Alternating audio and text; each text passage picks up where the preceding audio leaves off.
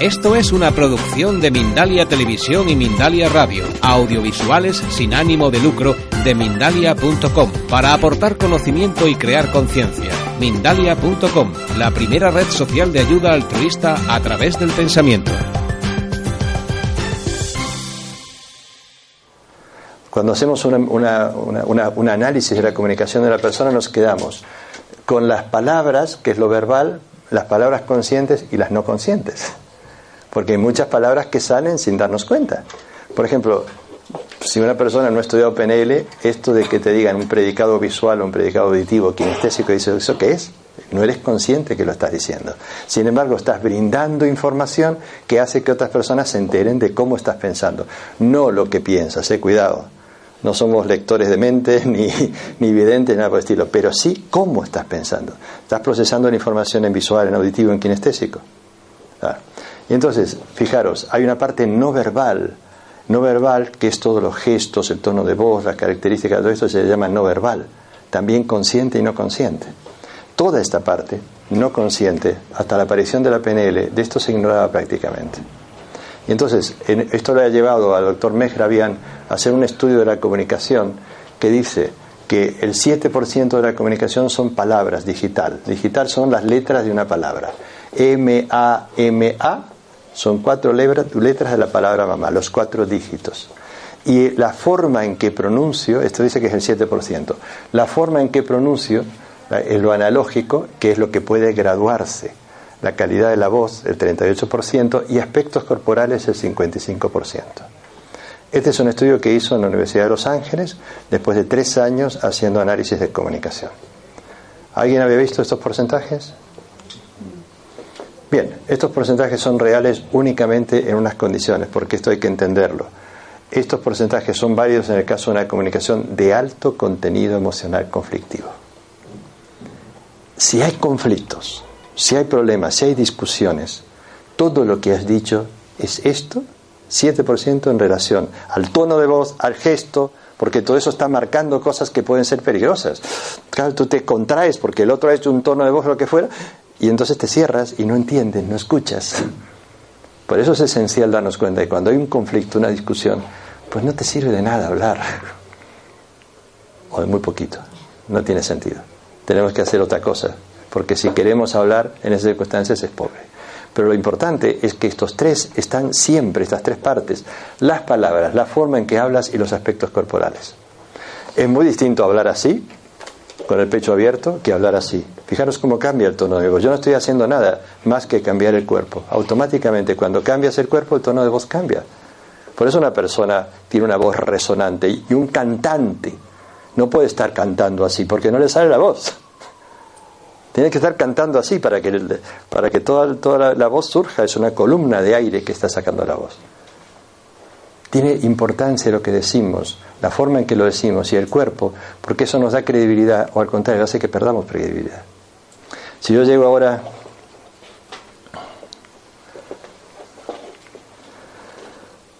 soy tan feliz. ¿De qué te ríes? Puedo. ¿Es creíble mi mensaje? Y esto es una exageración. Pero ¿cuántas veces nosotros estamos en la comunicación pensando en otra cosa, sintiendo otra cosa, hablando otra cosa? Y eso hace que no sea congruente cuerpo, tono de voz y palabras. Y tu mensaje pierde credibilidad. Y no sabes por qué, pero no te han creído. Entonces tiene que haber congruencia entre los tres elementos. Son imprescindibles los tres. Esto es lo que ellos descubren. Esto es lo que nos ponen en evidencia. Es decir, que realmente es muy importante esta congruencia. Y todos sabemos que la comunicación entre chicos y chicas es distinto. Por ejemplo, la comunicación puede ser entre un chico y una chica, especialmente el chico y chico. Hola. Ya está. Chica, chica. Se fijan en todo. No se les escapa nada. Pero es una riqueza de comunicación. Claro, me mandaron otro día un WhatsApp que el baño de los hombres decía bla, el de las mujeres bla, bla, bla, bla, bla, bla, bla, bla, bla. Entonces, claro, tienen muchas cosas de que hablar porque ven muchas cosas, se dan cuenta de muchas cosas. Entonces, somos distintos en la comunicación. Y a pesar de eso, podemos entendernos, podemos comunicarnos, podemos mejorar las relaciones. Bien, eh, todo esto que Van de Ginder modelaron, después de estos primeros libros, todo, que está el resumen de la semántica general, gramática transformacional, cibernética y comunicación, después de, modelar todo el aspecto de comunicación, siguieron haciendo trabajos de modelado, encontrando otras, otras personas, otras cosas. Por ejemplo, obtienen aplicaciones muy importantes para la terapia, para hacer cambios de fobias, miedos, traumas, para toda la educación, porque un profesor que conoce los tres sistemas puede explicarse mejor, los alumnos le pueden entender mejor, está absolutamente verificado, comprobado. Lamentablemente en España no existe, pero en Francia se le enseña a PNL a los profesores, en, la, formación de profesores. El logro de objetivos, es decir, cómo hace una persona en su cabeza para enfocarse para lograr un objetivo.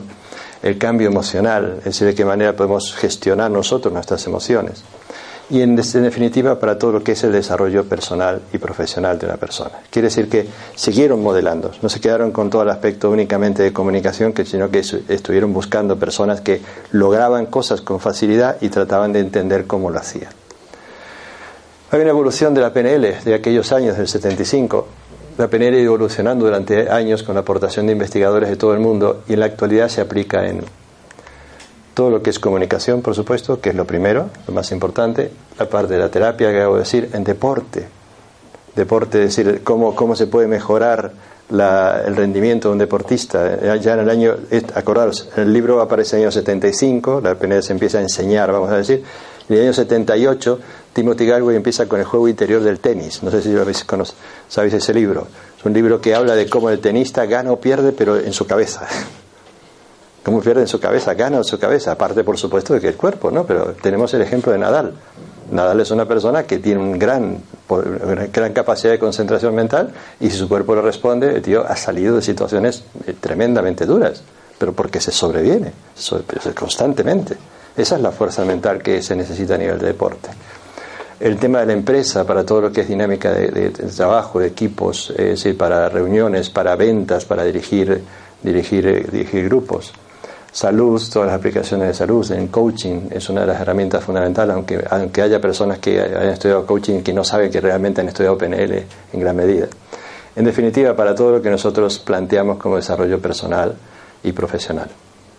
Una de las cosas que, eh, digamos que lo demuestra, una de las, profesiones donde más se tiene medido esto, es el mercado del coaching ejecutivo, es decir, los, coaches que trabajan con de dirigentes de empresa, es decir, con ejecutivos. Hay, hay un coaching, digamos, personal, se llama life coaching, y otro que es más ejecutivo. Y hay una encuesta de mercado que se produce cada dos años. Se hizo la última vez el año pasado, en 2014. Y en general, en todos los años, la, la, la PNL es la herramienta, el área de desarrollo preferida de los coaches. Decir, pues se dan cuenta que tienen una gran capacidad de, de, conectar con los clientes, de ayudarles a cambiar, de que el lenguaje es muy importante, entonces utilizan el lenguaje para ayudar el proceso de cambio a sus clientes. Y esto es una, de las cuestiones que, se utiliza muchísimo dentro del coaching y que tiene el origen en PNL. Es decir, la forma de que pienses en tus objetivos. Es un acróstico de la palabra smart, significa inteligente. Nuestros, nuestros teléfonos, que son todos inteligentes hoy en día, son todos smart, smartphones. Dice, un objetivo tiene que ser específico. Si tú no te dices claramente lo que quieres, si te dices quiero ser feliz, tu cerebro se puede pasar un día entero pensando qué significa eso. Pero en cambio si dices, para mí ser feliz es todas las semanas ir poderme dar un paseo por la sierra, ah, tu cerebro ya entiende lo que es ser feliz. Y entonces puedes empezar a programar ese objetivo. Tiene que ser medible. No puede ser ser feliz así, no, era, tiene que ser algo que puedas comprobar realmente, que puedas decir, mira, yo lo puedo verificar de esta manera, perfecto. Tiene que ser al mismo tiempo alcanzable. Porque si no tienes algo alcanzable, si no es algo que tú puedas alcanzar, es, perdóname, es una paja mental. Te, vas a dar vuelta a la cabeza las cosas, pero en realidad algunas veces te frustra más que, otra cosa, porque no puedes alcanzar lo que, estás, lo que estás queriendo, entonces es una frustración sobre todo. Y tiene que ser algo muy importante, ser realista. Los sueños no tienen que ser realistas, los objetivos sí. Uno puede soñar, uno puede soñar en cosas que quiere participar, que quiere ayudar a la, humanidad, ¿por qué no? pues uno tiene una misión, algo que hacer por, por el mundo. Pero para transformar esto en algo alcanzable tiene que ser objetivo. Objetivo, no puede ser únicamente un sueño.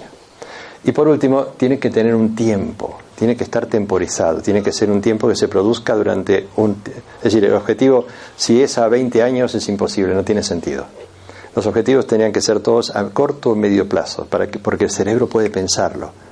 Todos sabemos que nuestra vida es pues, algo que se mueve constantemente y hay veces que si yo pienso algo a tres meses, lo puedo, lo puedo imaginar. Yo de aquí a enero, pues sí, puedo imaginarlo bastante bien. Pero si me hablas de enero del año que viene, del otro año, perdón, de 2017, ya se te va. Porque hay tantas variables, todos lo sabemos, tantas cosas que pueden pasar que es como muy difícil pensar. Por eso, los objetivos, se puede hacer un plan a quinquenal, como se hace muchas veces, a cinco años, pero después ve troceando. El primer semestre, el segundo semestre, así paso a paso, porque entonces tu cerebro puede pensarlo. Si queréis, pues hay muchas muchas cosas, buscad en internet sobre esto, hay mucha información que os puede ayudar para alcanzar objetivos. ¿Y cuáles son los elementos básicos que permiten la aplicación de la PNL en todos estos ámbitos, en todos los que hemos dicho, tanto a nivel personal como de, eh, profesional? Pues eh, todo, todo, todo, aprendizaje de la PNL para ser completo tiene que pasar por estos ocho ámbitos, vamos a decir. El primero de todo es la comunicación. Creo que ya hablé bastante de comunicación, ¿no? O sea que si no entendemos la comunicación con los demás y con nosotros, pues es poco lo que podemos hacer. El segundo tiene que ver con los objetivos. Es decir, aprender a fijar objetivos con todas estas características, específicos, medibles, temporizados, todo esto. Es decir, aprender a fijarlos aprender que nuestro cerebro se acostumbre a pensar de esta forma. Porque nuestro cerebro es altamente plástico. Se ha acostumbrado a pensar de una forma y se puede acostumbrar de otra. Lo que pasa es que salir de la zona de comodidad, de la forma que estamos acostumbrados a pensar, a veces nos cuenta, pero es posible. Después el trabajo con las emociones y el estrés. Lo que llamamos estrés es, la falta de control de la mayor parte de las actividades que nosotros tenemos producidas por el exceso de situación de darle vuelta mentalmente o por las presiones de lo que está sucediendo fuera. Hay un estrés externo, pero si ese estrés externo no tiene una respuesta interiormente, da lo mismo lo que pase fuera. La gran clave es la interacción entre las dos cosas, pero tu respuesta inicial, tu respuesta interior es la más importante porque tú puedes hacer que aquello que está pasando ahí fuera sea muy pequeñito. Mientras que si tú eh, es algo pequeñito, pero tú le das muchas vueltas a la cabeza, se hace enorme y al final realmente te produce problemas. ¿eh? el tema de la hipnosis ericksoniana, aprender el lenguaje ericksoniano para trabajar con uno mismo y trabajar con los demás, es clave, es decir, para que orientar justamente al inconsciente, para que no el inconsciente no se quede dando vueltas por ahí, sino que vayas aprendiendo a utilizarlo. Otra cosa muy importante, que es algo desconocido totalmente por el gran público, vamos a llamarlo así, porque es, tú sabes cómo piensas el tiempo. Porque mucho estrés viene de la forma en que nosotros pensamos el tiempo.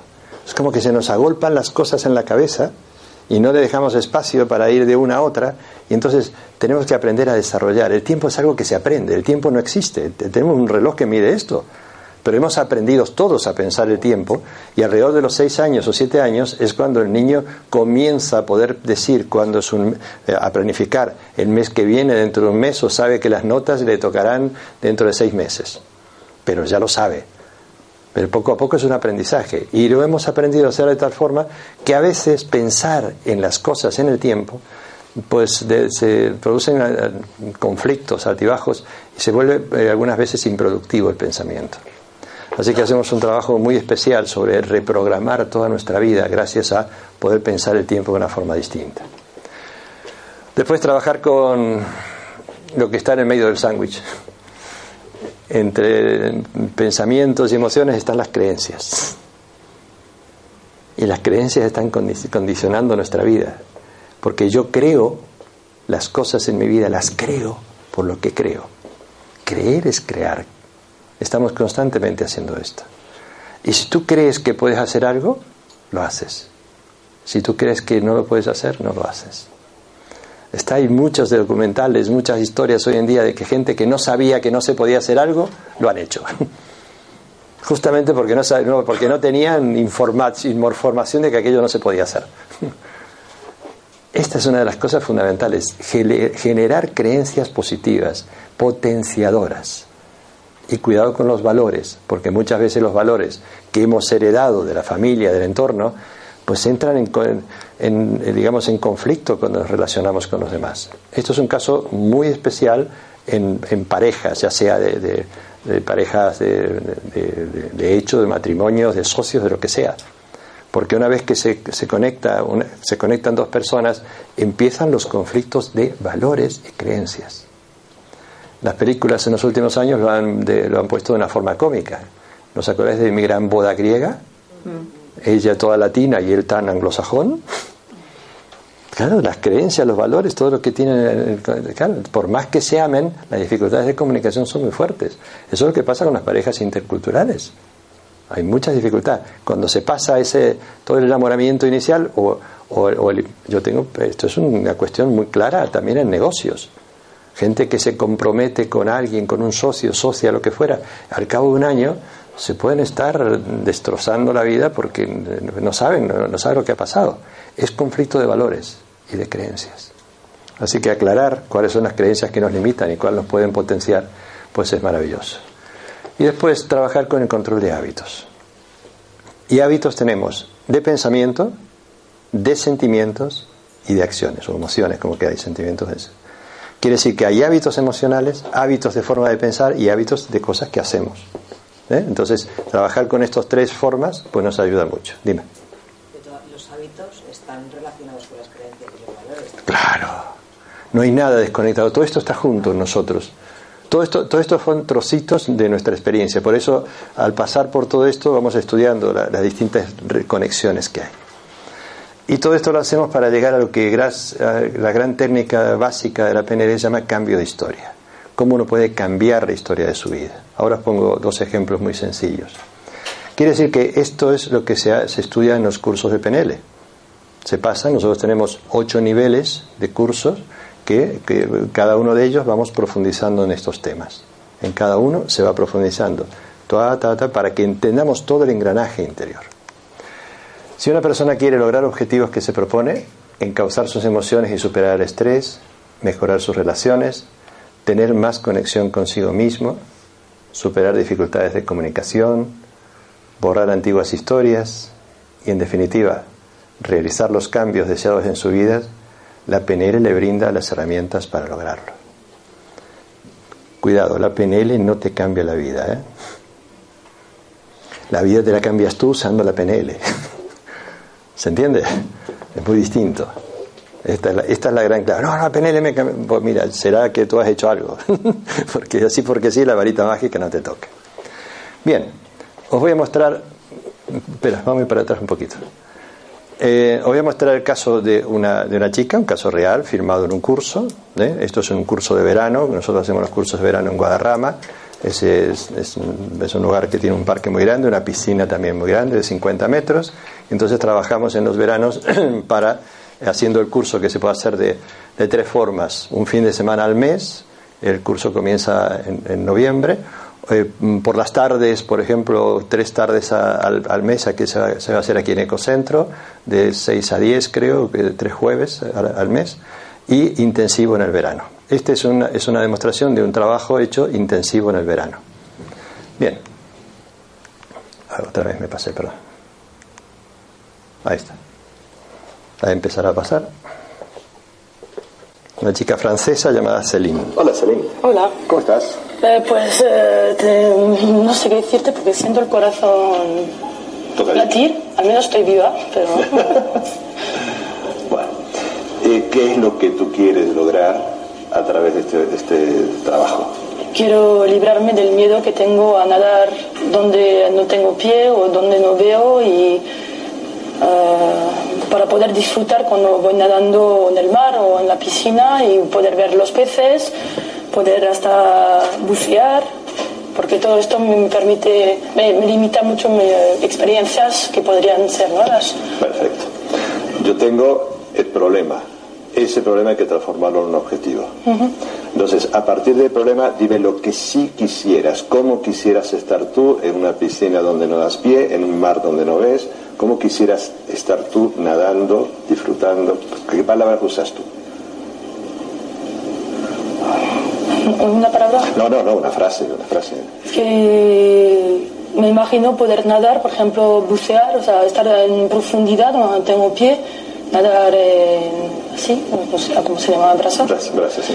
Eh, y poder respirar, respirar hondo y estar tranquila, estar bien, estar Disfrutando, como en mi inclusive. bañera, vamos, ¿Eh? ¿Cómo qué? como en mi bañera. Bueno, ¿Tú tienes una ballena tan grande para poder hacer así? No, pero esta sensación de estar, ay, qué bien. Bien, este- hicimos el trabajo y ahora a comprobar el resultado. Donde está nadando son dos metros y medio.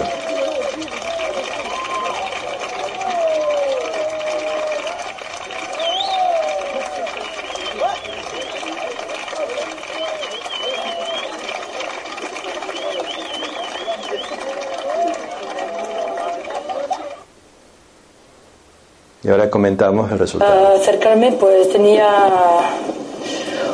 un poco de estrés, pero a mí me recordaba mucho el estrés ah, cuando competía, o sea, antes de entrar, yo hacía gimnasia rítmica y antes de entrar en el, eh, la moqueta, no sé cómo se llama, pues me tenía esta, pero es un buen estrés que es motivador y que, que empuja. Me entré y tal, y eh, bueno, sentía un poco estaba no totalmente tranquila y cuando llegué pues vi a Guido que me ha apoyado mucho en el proceso aquí en la piscina, me eché a llorar, pero con la- no llorar de, "Eh", no, sino de que me sentía alegría, de alegría de lo conseguí.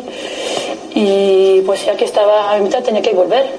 Entonces, cuando di la vuelta que vi a toda la gente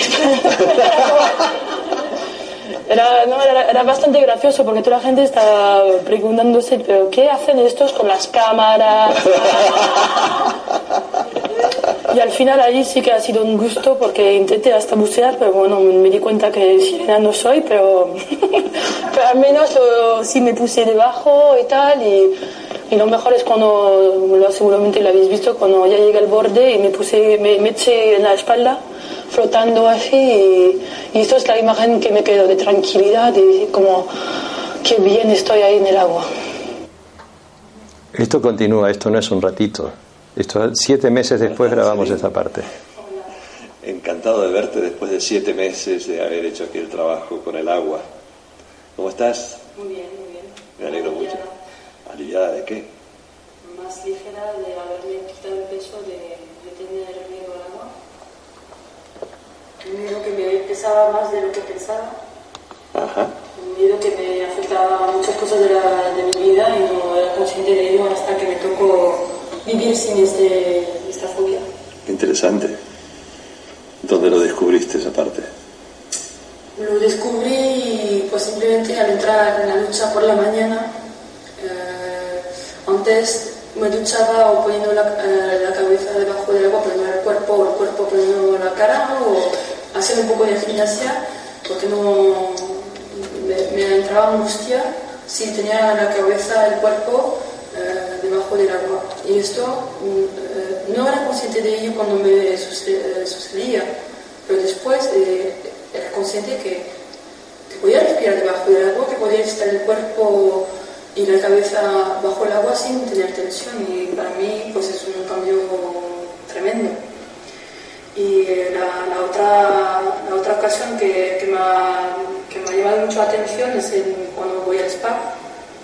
Antes me tumbaba en las tumbas donde hay burbujas que salen por debajo y me ponía súper tensa porque de pensar que había agua que venía por aquí, yo no podía llegar a la nariz y que no podía respirar, eh, me agobiaba, entonces me quedaba tensa tumbada, con lo cual no, ¿Lo disfrutabas? no, no podía relajarme y que- lo que era el propósito de ir a un spa. Mientras que justamente me, fue en octubre o en septiembre cuando entré en el spa una vez, me tumbé y casi me quedé dormida. Ahí me, me di cuenta que algo había cambiado y algo muy bueno porque estaba consciente que podía tumbarme, relajarme y casi dormirme. O es un, un cambio. Esto que le pasó a Celine sigue en activo todavía, o sea que ya la, vemos habitualmente y el cambio de, una, de un miedo que tenía le ha ayudado a, hacer cambios importantes en su vida, en el trabajo, porque se sentía mucho más segura y por lo tanto pudo cambiar muchas cosas también a nivel de trabajo. Quiere decir que esto que duró el ejercicio de trabajo, duró una hora y media, y todo el mundo que hace el curso lo aprende a hacer. O sea, yo hago una demostración con una persona, pero después entre, entre los compañeros se hacen siempre el trabajo. Esto no es una cuestión que lo sabe hacer una persona. Esto es lo bueno, este es el modelado que hicieron Bander y Grinder. Y entonces se, se, puede, se puede modelar la forma de ayudarle a una persona a cambiar. Y ahora voy a pasar otra cosita muy breve. Esto es de ahora, dime. Pero tienen que ser cambios muy concretos. ¿A qué te refieres? Cambios muy concretos. en, el folleto que nos has dado he visto que hablabas también de transpersonal, de psicología transpersonal. Supongo que de la línea de Blay. Sí. Ahí las cosas son como más integrales. Entonces, ¿qué diferencia hay cuando hablas de todo ese círculo para el cambio de historia a través de la PNL y lo que la psicología transpersonal podría Bien, la compañera está preguntando qué pasa con el, cómo incorporamos nosotros el tema de la psicología transpersonal.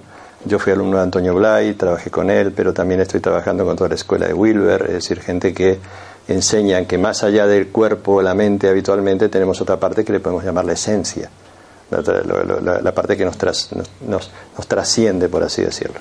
Pues nosotros utilizamos todo el modelo de la psicología transpersonal para producir cambios mucho más profundos. Y este es un ejemplo. Esto que vamos a ver ahora es un ejemplo. Quiere decir que con la PNL tradicional, vamos a llamarle así, pues bueno, se podían trabajar miedos, traumas, fobias, pero una, una, alergia como tenía esta chica. Esta chica es enfermera. Esto pasó en el mes de junio, aquí en, en Madrid, también haciendo el módulo final, el módulo justamente del cambio de historia. Entonces tenía una alergia al huevo tan, potente que se le ocurrió desde el primer parto, así su hija ya tenía como 11 años creo, y inclusive se lo había transmitido al hijo que tenía 7 años. Ella empezó a tener una alergia al huevo muy fuerte, muy potente, a cualquier cosa, grado 5. En este momento es una foto, y esta foto nos la envió, nos la, envió la semana pasada, es de foto del día 8 de octubre. Pero fijaros, esto es un, muy mala calidad, pero bueno, para que veáis cómo lo que, lo que pasó esa noche después de hacer el trabajo.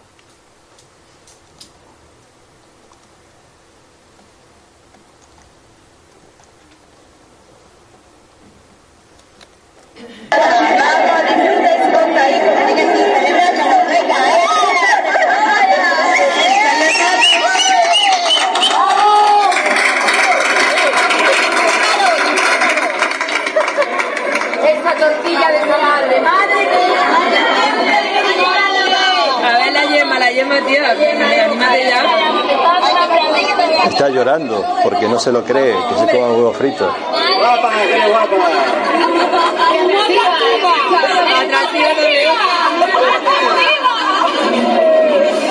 Nena, ¿quieres mojar el huevo, por Dios? ¿O lo mojas tú, pero como yo? Vamos, hombre. Es que ella no se acuerda de comer, ya no le gusta. Hacía 11 años que no podía comer huevo frito. ¿eh? Qué bueno. ¡Ay, qué bueno! No para de llorar. ¿Quieres parar?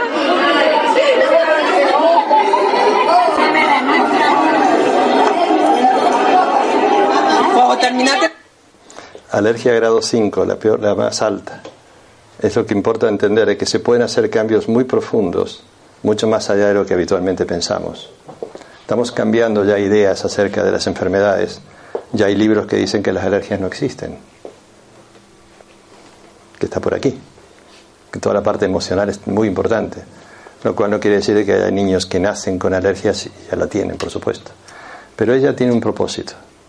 Ella se, enfermó cuando la la, digamos, comenzó la alergia cuando eh, hizo el primer parto de la niña que tenía 11 años, hacía 11 años que no comía huevo, y, tiene el hijo, el, segundo hijo, que le nació ya con alergia. Entonces su objetivo es ayudar cuando ella cambie a que su hijo cambie también. Eso es sistémico, eso es transpersonal. Quiere decir que es posible realizar cambios. Lo, lo hemos visto, lo conocemos, lo hemos trabajado con médicos, tenemos testimonios médicos. Entonces, realmente esto no es una, una tontería, es decir, hay todo un método de trabajo. Y en el método se aprende. Es así de sencillo, es una metodología, no es una magia. No, hay una estructura en la magia. Ese es lo bonito de ese libro, de, ese título. La magia tiene una estructura, la magia no pasa de casualidad. No, no, no, no existe en casualidad, existe una manera de hacer coordinada y por supuesto que siempre hay muchos factores que se nos escaparán, por supuesto, porque no tenemos todos los factores imposibles, pero se pueden producir muchas más cosas, pueden hacer muchas más cosas de las que nosotros pensamos. Dime. ¿Podrías decirnos unas pinceladas del trabajo de Inés? ¿Cómo fue? Es lo mismo que el trabajo de otra chica, el, mismo método. Es decir, se busca, lo, que tiene la PNL de original es que uno puede encontrar la mayor parte de las veces el momento inicial del trauma. Del trauma que es el que marca, el que hace el impacto emocional para que aquello se repita. Y esta chica, su trauma no estaba cuando comió huevo en el parto. Su trauma estaba porque estaba su padre allí, que es un personaje, por lo que ella cuenta, muy poderoso, y le aparece un recuerdo de cuando su, el- su padre, cuando ella tenía cinco años, su padre es como que hizo algo con una tortilla, se la tiró a la madre por la cabeza, qué sé yo, y en ese momento le queda el impacto emocional. Esto se llama engrama. Un engrama es un impacto emocional que la persona ignora cuándo se ha producido, pero que le, puede, le va a producir constantemente comportamiento. Y a ese impacto, al descubrir ese momento... Al descubrir ese momento hay que desprogramarlo y ahí viene toda la parte de desprogramación. Se llega mediante la hipnosis ericksoniana, el lenguaje, to- todas las técnicas de los siete módulos anteriores van a servir para que se desprogramen estos comportamientos. ¿Eh? La verdad que esto hoy en día hay mil libros de PNL que están hablando de esto, o sea, esto lo, lo- demostraron públicamente eh, Van der Grinder en el año 77 en la Universidad, en la Facultad de Psicología, demostrando una cosa muy parecida, o sea que hoy en día ya no hay, no hay duda de esto, ¿no? sigue pareciendo magia, pero hay una estructura. ¿eh? Bueno, vamos terminando. La PNL es un método educativo. Enseñamos a la gente a usar su propia cabeza, decía Van der Grinder. Es decir, que realmente podemos hacer muchas más cosas con nuestra cabeza que las que nos pensamos. Tenemos programas y algunos de esos programas son limitantes. Y podemos empezar a cambiar los programas. Así. ¿Os acordáis de esta frase de Ortega y Gasset? Yo soy yo y mis circunstancias. Hermosa frase. Pero ¿qué pasa? Que las circunstancias muchas veces dicen, "Bueno, ¿y esto qué es? ¿Qué estoy viendo? ¿Una joven o una vieja? ¿Y algunos quiénes veis la joven? ¿Y quiénes veis la vieja? ¿Y quiénes veis las dos? Pero hay algunos que no, ¿eh? ¿Eh? Entonces, si yo miro aquí, esto sería, por ejemplo, el perfil de una chica con su barbilla a la oreja, ¿eh? y ahí sería una diadema, y si no, podría ser la nariz de una vieja con labios muy finos y la barbilla. O si no, decimos, bueno, a ver, ¿cuántas columnas hay aquí? Una, dos, tres, cuatro.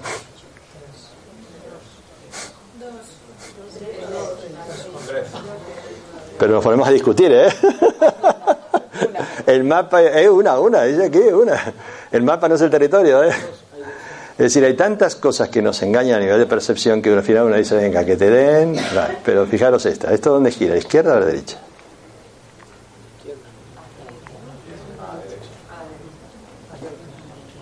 En sentido horario.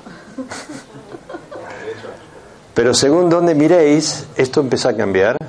Si miráis el talón aquí abajo, con la sombra, y si miráis la cabeza como se inclina, de repente empezamos a ver que cambia el giro. Porque nuestra percepción no se queda únicamente en una parte, es global. Y de repente esto cambia de giro. Está hecho un ordenador, no cambia, pero es nuestra percepción la que parece que cambia. Se habla de que uno va, intercambiando la, la preferencia y preeminencia del hemisferio izquierdo en el hemisferio derecho y según sea uno lo vemos de una manera o lo vemos de otra. Al final, ahora cambió, ¿no? Tengo una máquina que hace ese cambio automáticamente. Es decir, nuestra percepción nos engaña tanto que al final uno dice, venga, que le den y ya me otra cosa y me voy porque ya no quiero saber más nada y que el mapa no es el territorio y todo lo demás. ¿Cierto? Y aquí viene cuando yo gano dinero en las charlas. Los que saben el truco no pueden hablar. Pero yo apuesto a ver quién me dice lo que decía la frase anterior. El que me diga esto le pago doble contra sencillo. Si apuesta un euro y gana, le doy dos. Si apuesta 10 y gana, le doy 20. Si apuesta 100 y gana, le doy 200. ¿Qué puedo repetir? Quiero saber qué dice esta, esta, para, esta frase. Fijaros que es la misma, ¿eh? no, no, no engañen, no estoy cambiando. Mira, es la misma. Paso aquí esta frase y pasa la otra.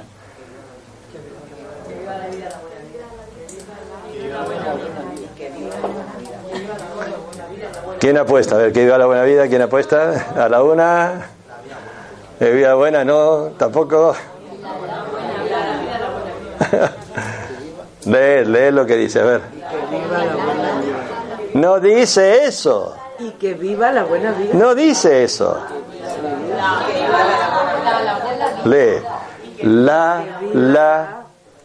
La, la buena vida. Que viva la la. Y viva la, hemos comido el la. ¿Os dais cuenta cómo no leemos? El cerebro es el que lee. Y hacemos le- lecturas a bulto, y escuchamos a bulto, y sentimos a bulto, y no vamos a los detalles. Esto se llama omisión. Nuestro cerebro omite información. Omitimos en el escuchar, omitimos en el ver, omitimos en el sentir. Eh, Todo lo hacemos. ¿eh? Esto se llaman los universales del modelado. Todos los seres humanos hacemos esto. Por lo tanto, en algún momento, por eso las personas que escribimos cosas no podemos corregirlas nosotros. La tenemos que dar a otra persona que la corrija, que la lea. Porque si no, se te va a pasar, te puedes leer 50 veces, te va a pasar el lala o cualquier otra cosa. O como mi secretaria que la primera vez que vio esto dijo, ah, te quité un la ahí en la frase porque estaba repetido. Bien, entonces llega un momento que uno dice, eh, de verdad, el mapa no es el territorio, lo que está pasando ahí fuera no es lo que yo tengo dentro de la cabeza. Vamos terminando. Yo soy yo y lo que entiendo de mí y de mis circunstancias. Le estamos peneleando a Ortega. Porque lo que cambia cuando uno hace PNL es que empieza a entenderse a sí mismo de una forma distinta. Empieza a entender de sus circunstancias de una manera distinta. Donde antes veía solamente problemas y dificultades, ahora ve otras cosas. No es que los problemas dejen de existir, cuidado, sino que también ve algo más. Cuando uno confiaba o decía las capacidades que tengo, de repente se da cuenta que tiene más capacidades, más habilidades, que sus creencias han cambiado. Todo eso hace que yo realmente pueda transformar muchas cosas en la vida. Un libro que, como alguien me había preguntado por el libro, dije, pues este es un libro válido, un libro bueno, que se- está, está bien escrito, eh, es actual, se llama Introducción a la PNL, es de Editorial Urano, O'Connor y Seymour. Es un libro que es- aparece el tema del cambio de historia, digamos, es un desarrollo de lo que yo estaba hablando ahora. Si a alguien le interesa un libro, este puede ser un buen libro para leer, porque indudablemente hay mucha información hoy en día de PNL, pero este, es- este está, está bien escrito, lo recomiendo por esto. ¿eh? No tengo comisión. ¿eh? bueno, terminamos. Hay una frase muy antigua de un libro que tiene 2500 años de antigüedad, el Tao Te Ching, que dice, lo único inmutable es el cambio. Quiere decir que estamos cambiando constantemente todos los días. Todos los días. No podemos ser igual. Desde que entramos hasta ahora ya han cambiado muchas cosas en nuestra vida. Hemos hecho nuevas conexiones en la cabeza, aunque no os la creáis, no importa, pero se han hecho nuevas conexiones.